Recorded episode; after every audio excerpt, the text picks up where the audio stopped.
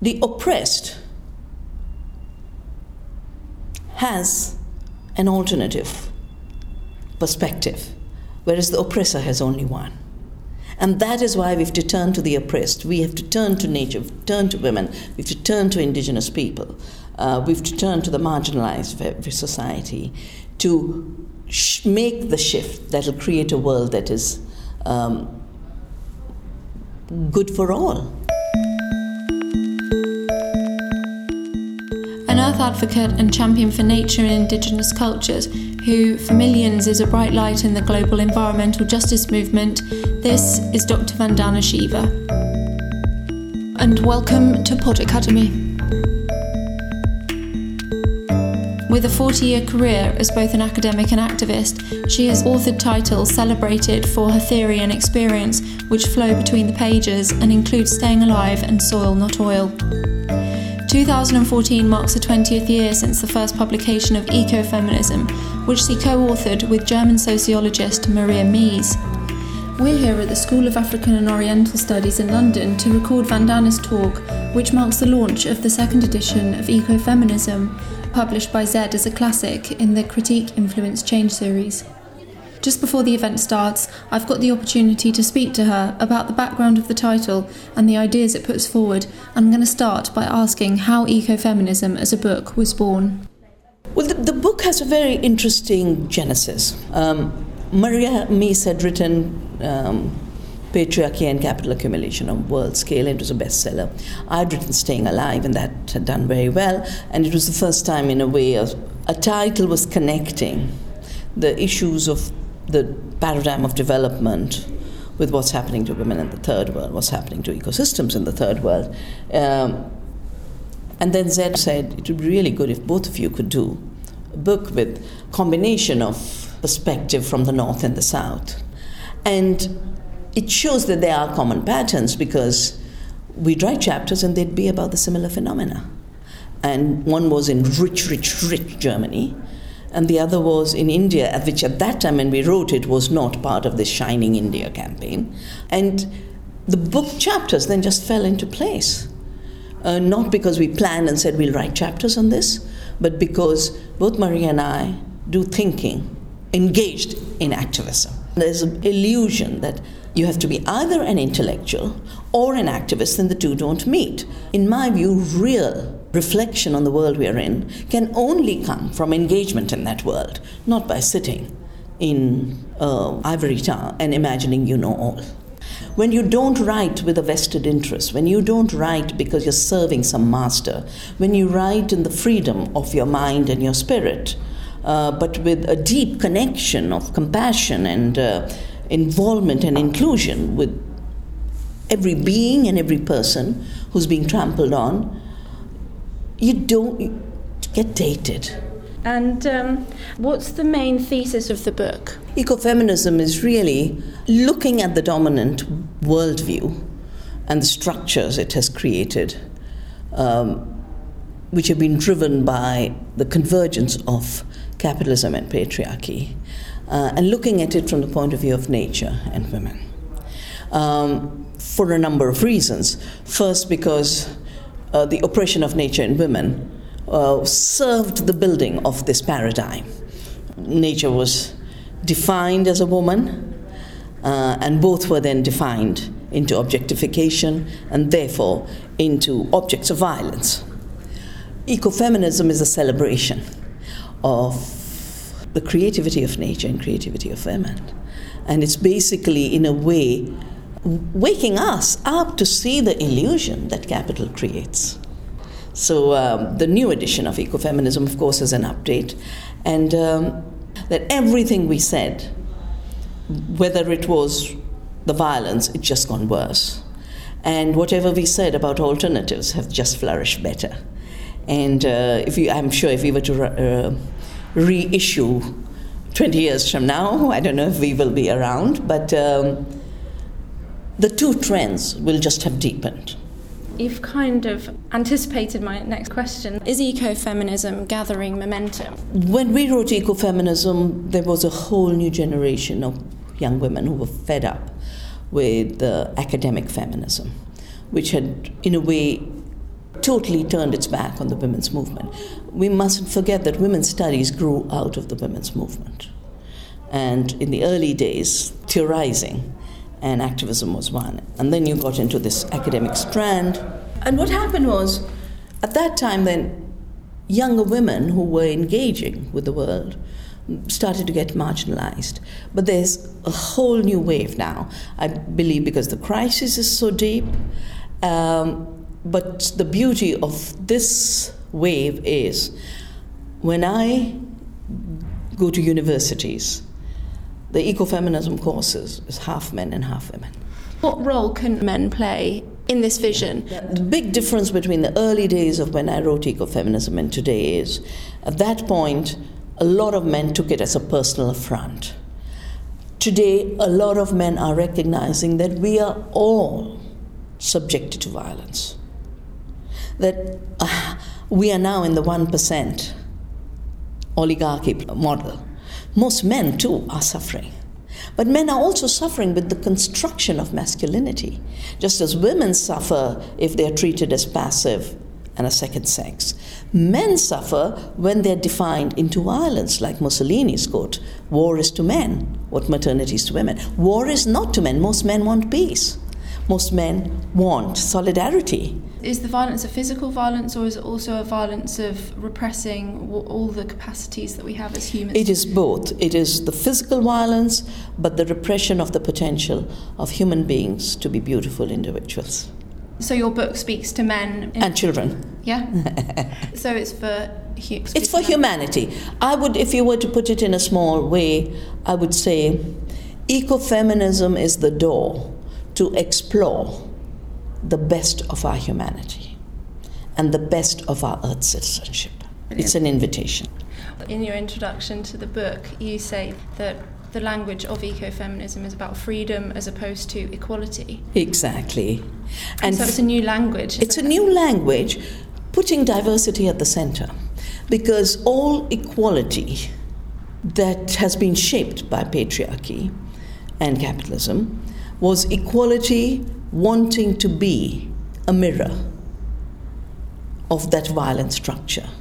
So women who became liberated were Margaret Thatchers of the world better than the men at doing the masculine domination.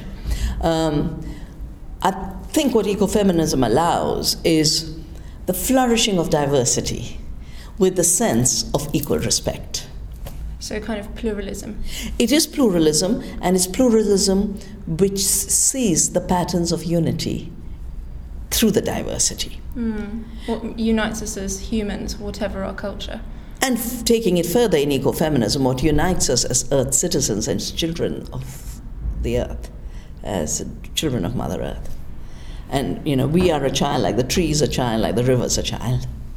What we've brought forward means staying alive, Maria Mies with capitalism on a world scale, and um, our combined work in ecofeminism, is that the roots of violence against the earth and the roots of violence against women, and I would add roots of violence against every other uh, has the same roots.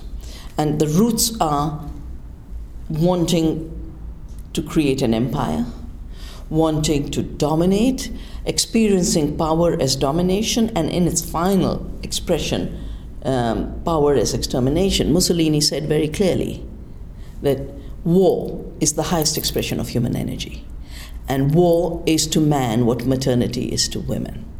Now, that essentializing is what is at the root of all violence. Before asking about what you're advocating in the book, um, what are the problems? You've already talked about quite a few of them, but, but this question is about the problems that you're challenging in the book, and then if we could move on to what you're advocating. Yeah.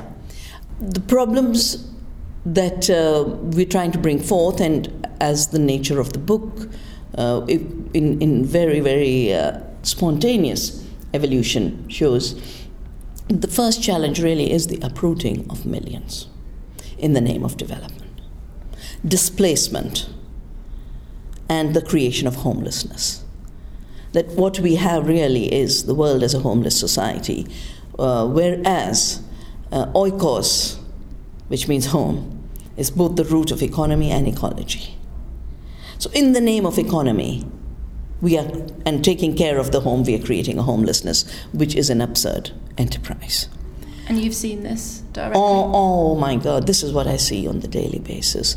Um, what has got added to it well in the 90s the uprooting was and the 80s it was uprooting for development project world bank imf it then became a more structural uprooting through the rules of economic globalization.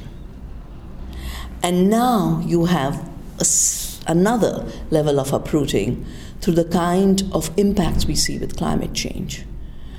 Um, in my region of the Himalaya, 20,000 people dead last year and hundreds of thousands left homeless. They haven't yet been rehabilitated. Kashmir, right now, a valley, beautiful valley called Paradise on Earth, devastated with flooding.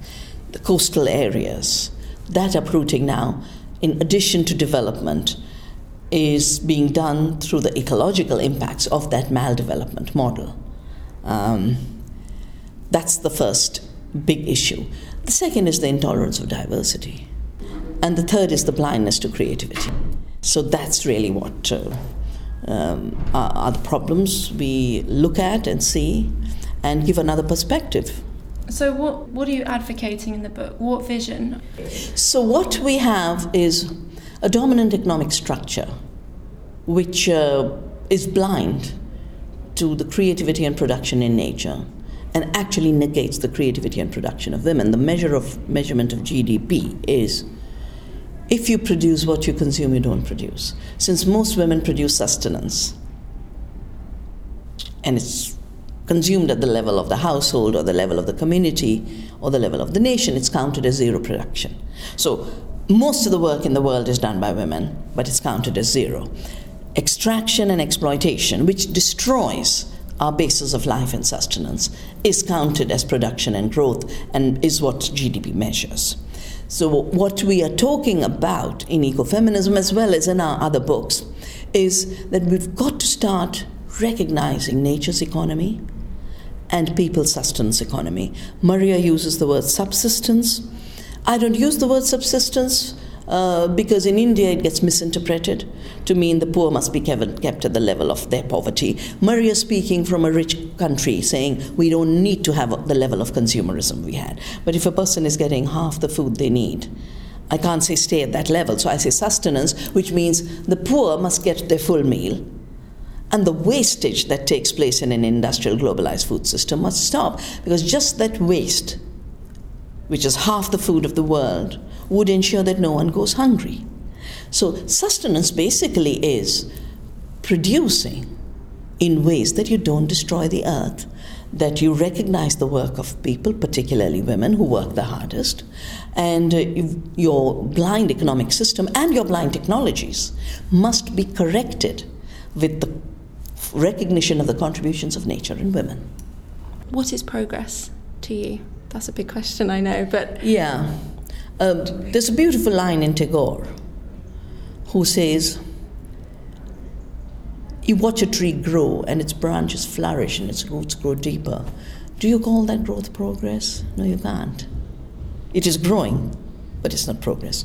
But a train going from station A to B is progressing to destination B as it moves closer. So, progress is a very mechanistic world created for a machine world. It is not an ecolo. You can't ever define progress ecologically, but you can shift growth from measuring GDP to measuring well being. Growth can be redefined in an ecological worldview. There is nothing like progress in a world that is alive. Because it's cyclical, it's a. Yeah, you don't progress towards life, you are replenishing it, rejuvenating it. Uh, progress is a very linear concept. Where can we look to for hope? Is there is there hope? There's a lot of hope. I mean, I on a daily basis uh, cultivate hope, not in an illusionary way, but in a dedicated way of saving that seed, uh, spreading the infection among others, uh, for loving uh, life on earth in all its diversity and pluralism, uh, for building community at every level in a world where we are repeatedly thought, told, as Margaret Thatcher said, there's no society, there's only individuals, but there is society, and we have to cultivate it on a daily basis. And there's hope for me in the fact that faster than the trends of destruction are the trends of a rediscovery of our humanity. Wonderful. Thank you so much, Kundal. It was lovely to speak to you. Thank you. So now it's time for us to make our way through to where the talk's going to happen.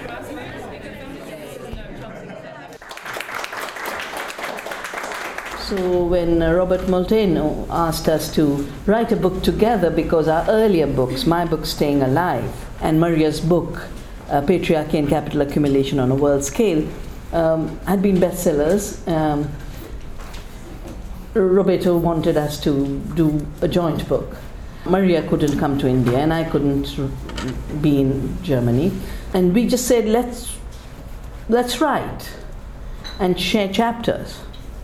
We didn't first write a table of contents, the table of contents emerged as life emerges. And basically, what ecofeminism talks about is through our experience. The patterns that are emerging, both of the recognition of the violent oppression and exploitation of nature and women and other cultures, as well as the, the alternatives that are growing through a non-violent relationship with the earth and among people, including among genders.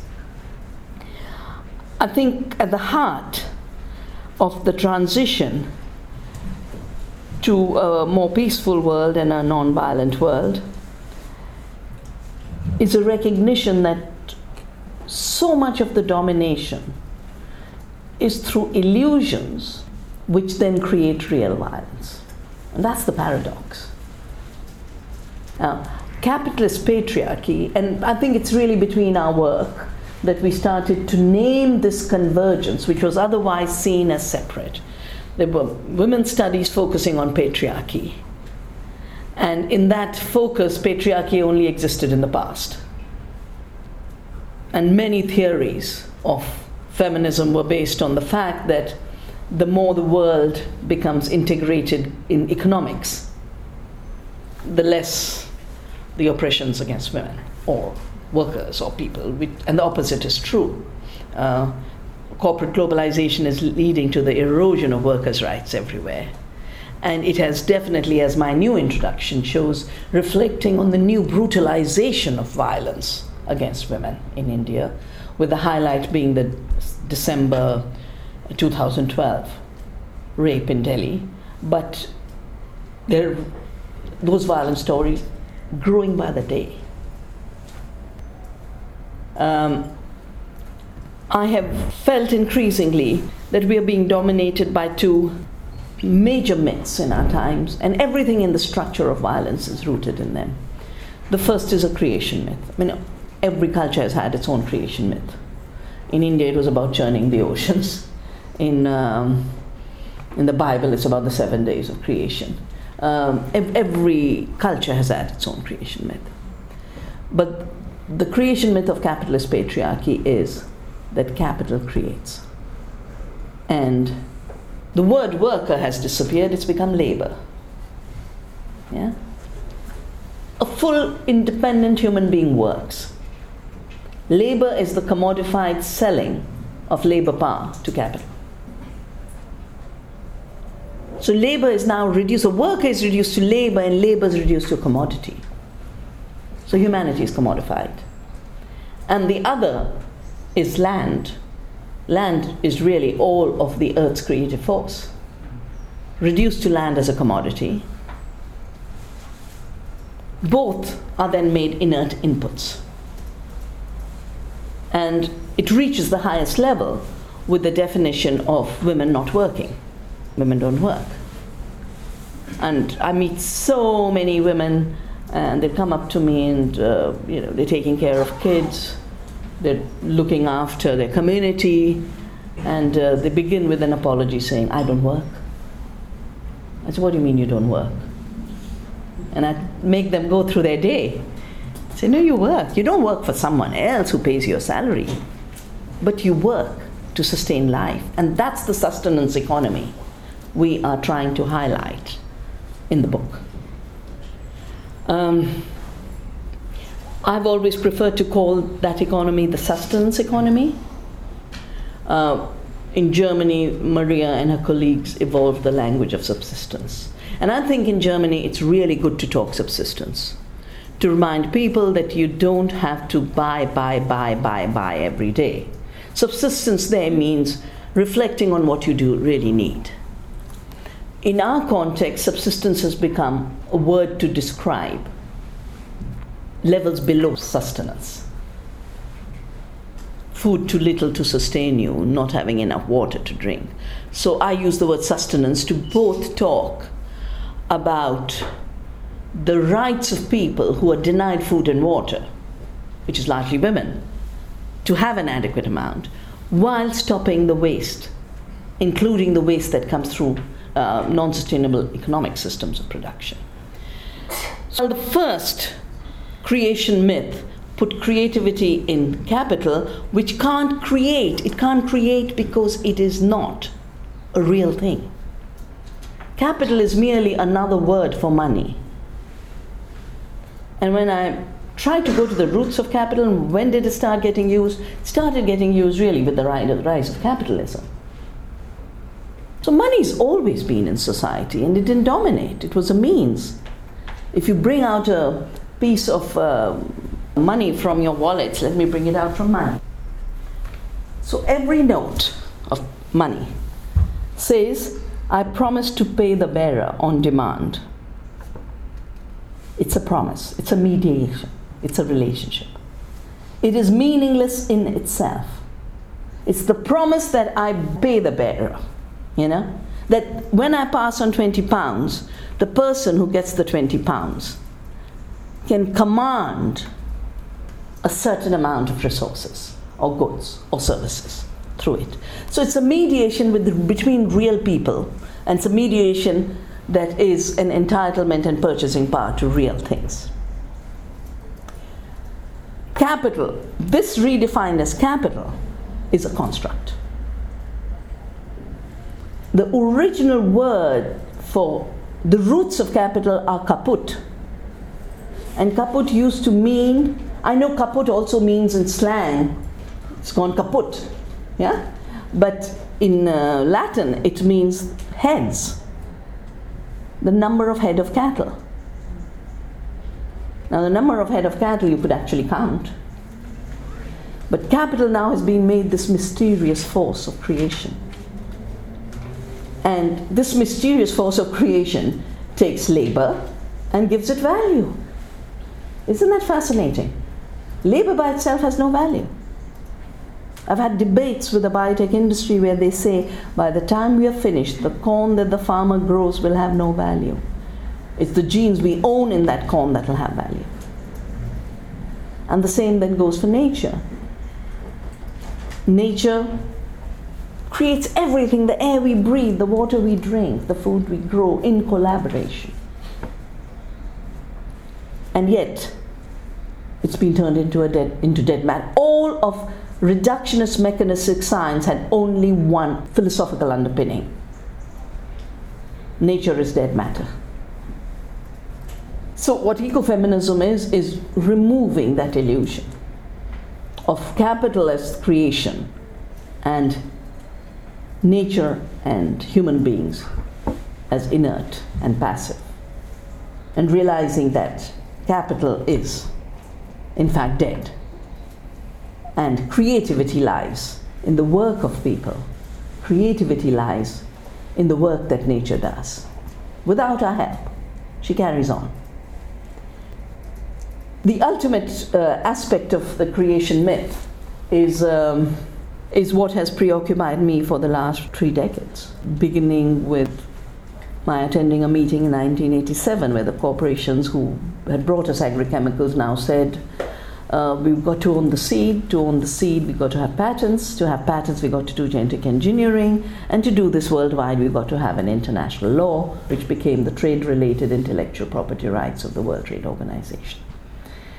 Having worked to protect diversity in the Himalaya with the Chipko movement, uh, but you know, biodiversity has been my dedication and my passion to have these companies come up and say, now we will declare that we are the creators. Because a patent means you have created something. A machine, as an invention, is put together from scratch. An automobile is put together metals and rubber and electrical connections and engines. A plant is not put together. A plant is not a manufacturer. A seed is not a manufacturer but it's been made. It's def- just like capital was defined as a creative force. A whole architecture has been built to define a gene as the creative force of an organism. A gene that's moved. Usually there are only two toxin genes, herbicide tolerant Bt toxin. But moving a gene doesn't create a plant, the plant creates itself. So, this idea of patenting life is the ultimate creation myth. And we could, I mean, if you find intellectual property rights and Article 27.3b of the TRIPS agreement, etc., too complicated, and it is. Uh, just remember, GMO is a summary for God move over, if you believe in God. Otherwise, creation move over. Um, but with this creation myth, uh, and the creation myth is now reaching the levels where the next step of this globalized green economy is, besides the fact of owning and patenting life, there is a serious effort at owning the ecological services and functions that nature provides. If any of you want to go further into that, we could discuss it later. But related to the creation myth is the production myth.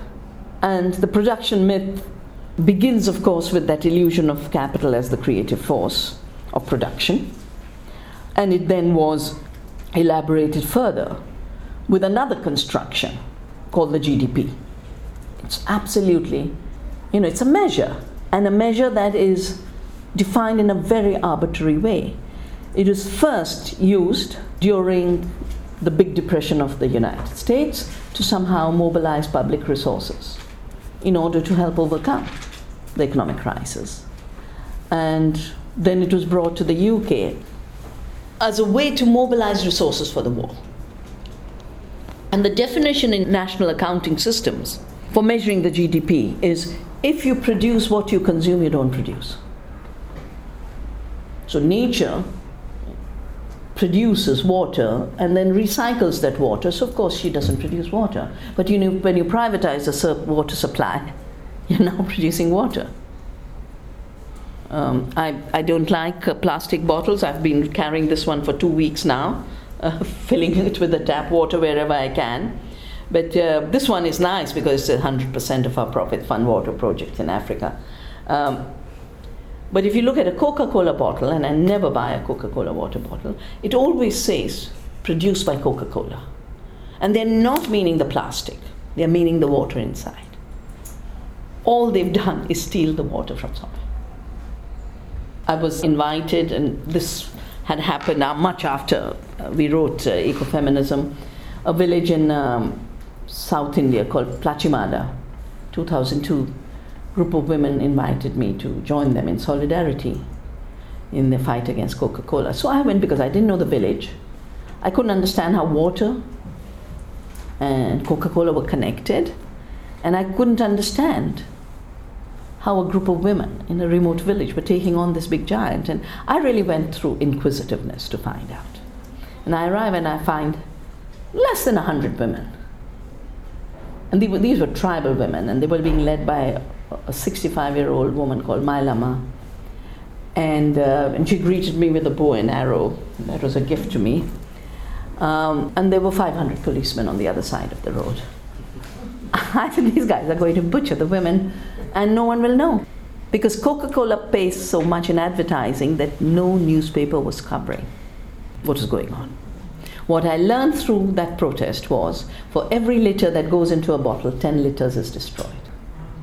And 1.5 million liters is extracted, a minimum 1.5 to 3 million liters in any Coca Cola plant.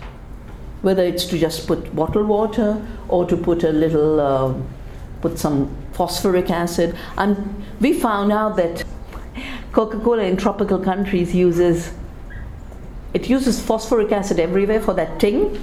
You know, when they say you get the kick, well, it's phosphoric acid that gives you the kick. And they use they use antifreeze that you put into cars so that the temperature can be lowered more in that heat, and you f- you feel even colder.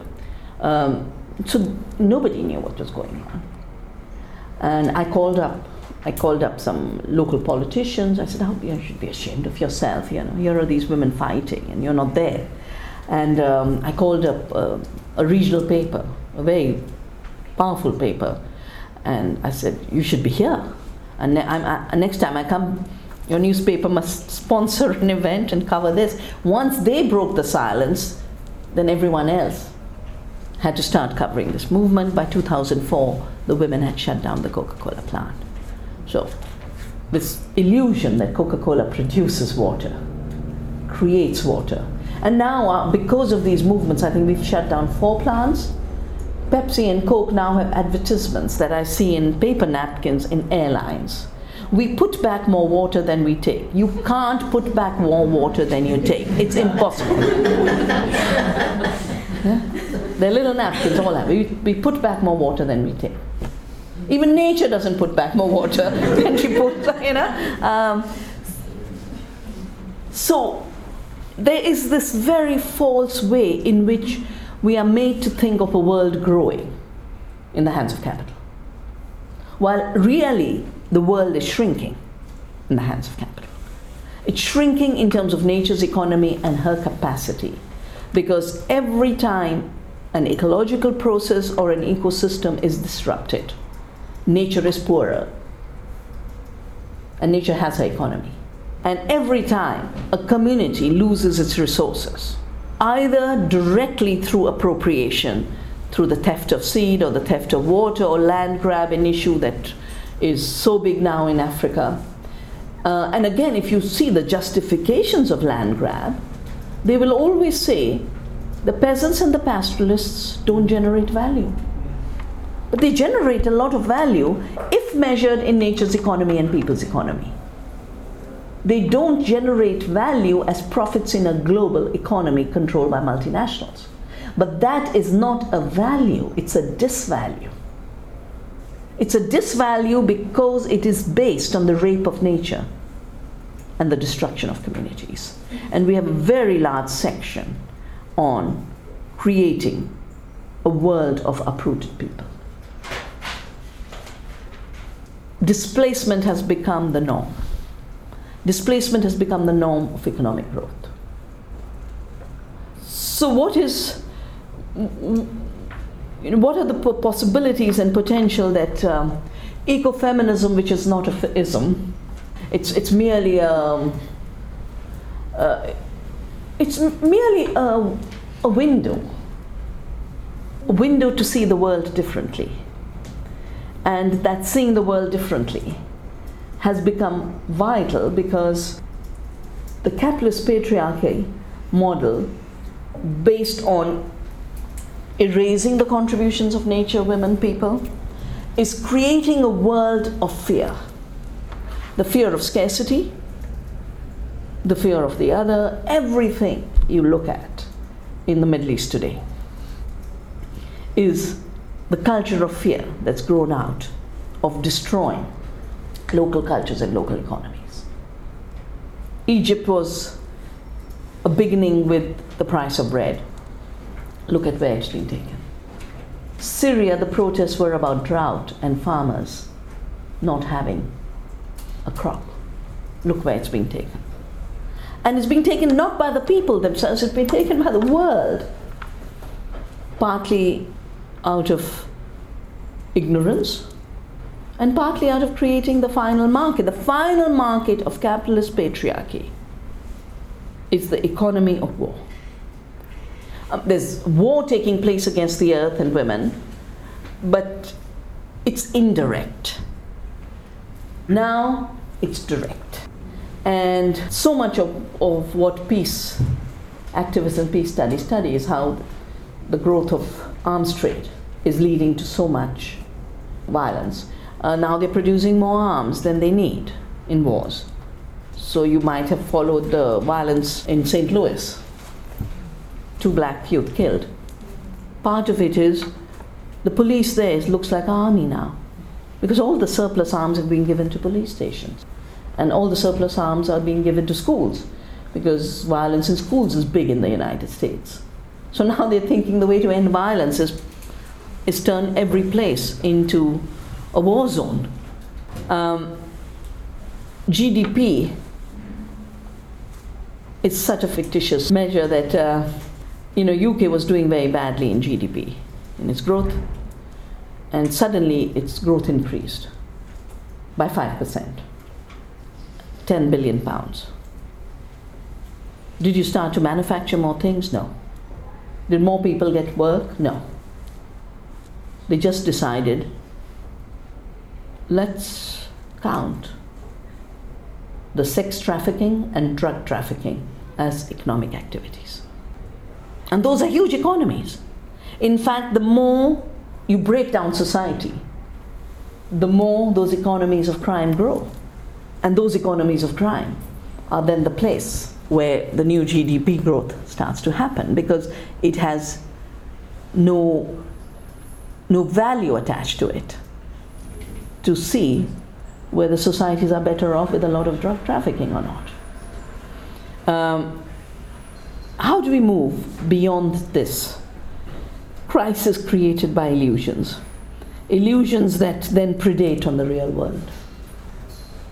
Illusions like the fictitious finance 70 times more.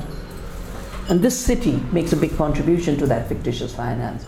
The part that's called the city is not all of London, it's just the place where speculation and casinos play. And 70 times more money is created through fictitious finance, which then is used to bet further by grabbing land in Africa, speculating on food, making food prices grow, speculating on everything. As I said, the next step they're trying to get is speculating on the functions of nature. I mean, they really want to own the capacity of the green leaf in a forest to absorb carbon dioxide and release oxygen. They can't take it because it's not takeable. It's a process that only can happen in the tree itself. But what can, they can do is appropriate that function and sell it as a commodity on Wall Street. The financialization of ecological processes is what allows it to become a tradable commodity. Um, it doesn't have to be that way. Ecofeminism is about helping us remember that nature creates, people create. Women are a huge creative force on this planet. And the wonderful aspect of it is when we co create with nature, not only do we meet our needs, we rejuvenate nature. The fiction of capital being a creative force can only exploit and deplete nature. Co creation with nature actually gives us more fertile soils when we do organic farming, gives us more biodiversity when we conserve seeds, gives us more water when we conserve water, is the single biggest solution to the greenhouse gases that are being emitted 40% of which come from an industrial agriculture model. So I think we are at this cusp where we need to redefine production and creativity and intelligence. And we need to redefine land as labor and labor as creative people and creative nature, and not have them as inputs into a linear system of exploitation, processing, generation of junk and commodities into a circular system where we produce what we need all the food we need, all the water we need, all the clothing we need, and in the process have an output, not an input, of creative, meaningful work for all. It should be defined not as something that goes into an economic production model, but comes out of a good economy. Meaningful work for all. And with it, a rejuvenated nature. Earth care has to become the biggest work that we engage in. And a byproduct of earth care is all the human needs we need. And that's the kind of opening that ecofeminism creates. And the reason um, it both creates such inspiration as well as fear is because it is going to the real foundations of all violence. Now, most other perspectives touch a bit, you know, workers' rights will touch on the workers' exploitation. The environmental movement will touch a little bit on what's happening to the environment. But ecofeminism goes to the false assumption on the basis of which the architecture of capitalist patriarchy rests. And that architecture is then justifying all violence in the name of progress and growth. And ecofeminism allows us to make a shift and celebrate our creativity and our freedom. And that is the only way we will be able to make a leap beyond this predictable collapse at the ecological, political, economic, social level that we are living through. We are not talking about it in the future, it's happening now.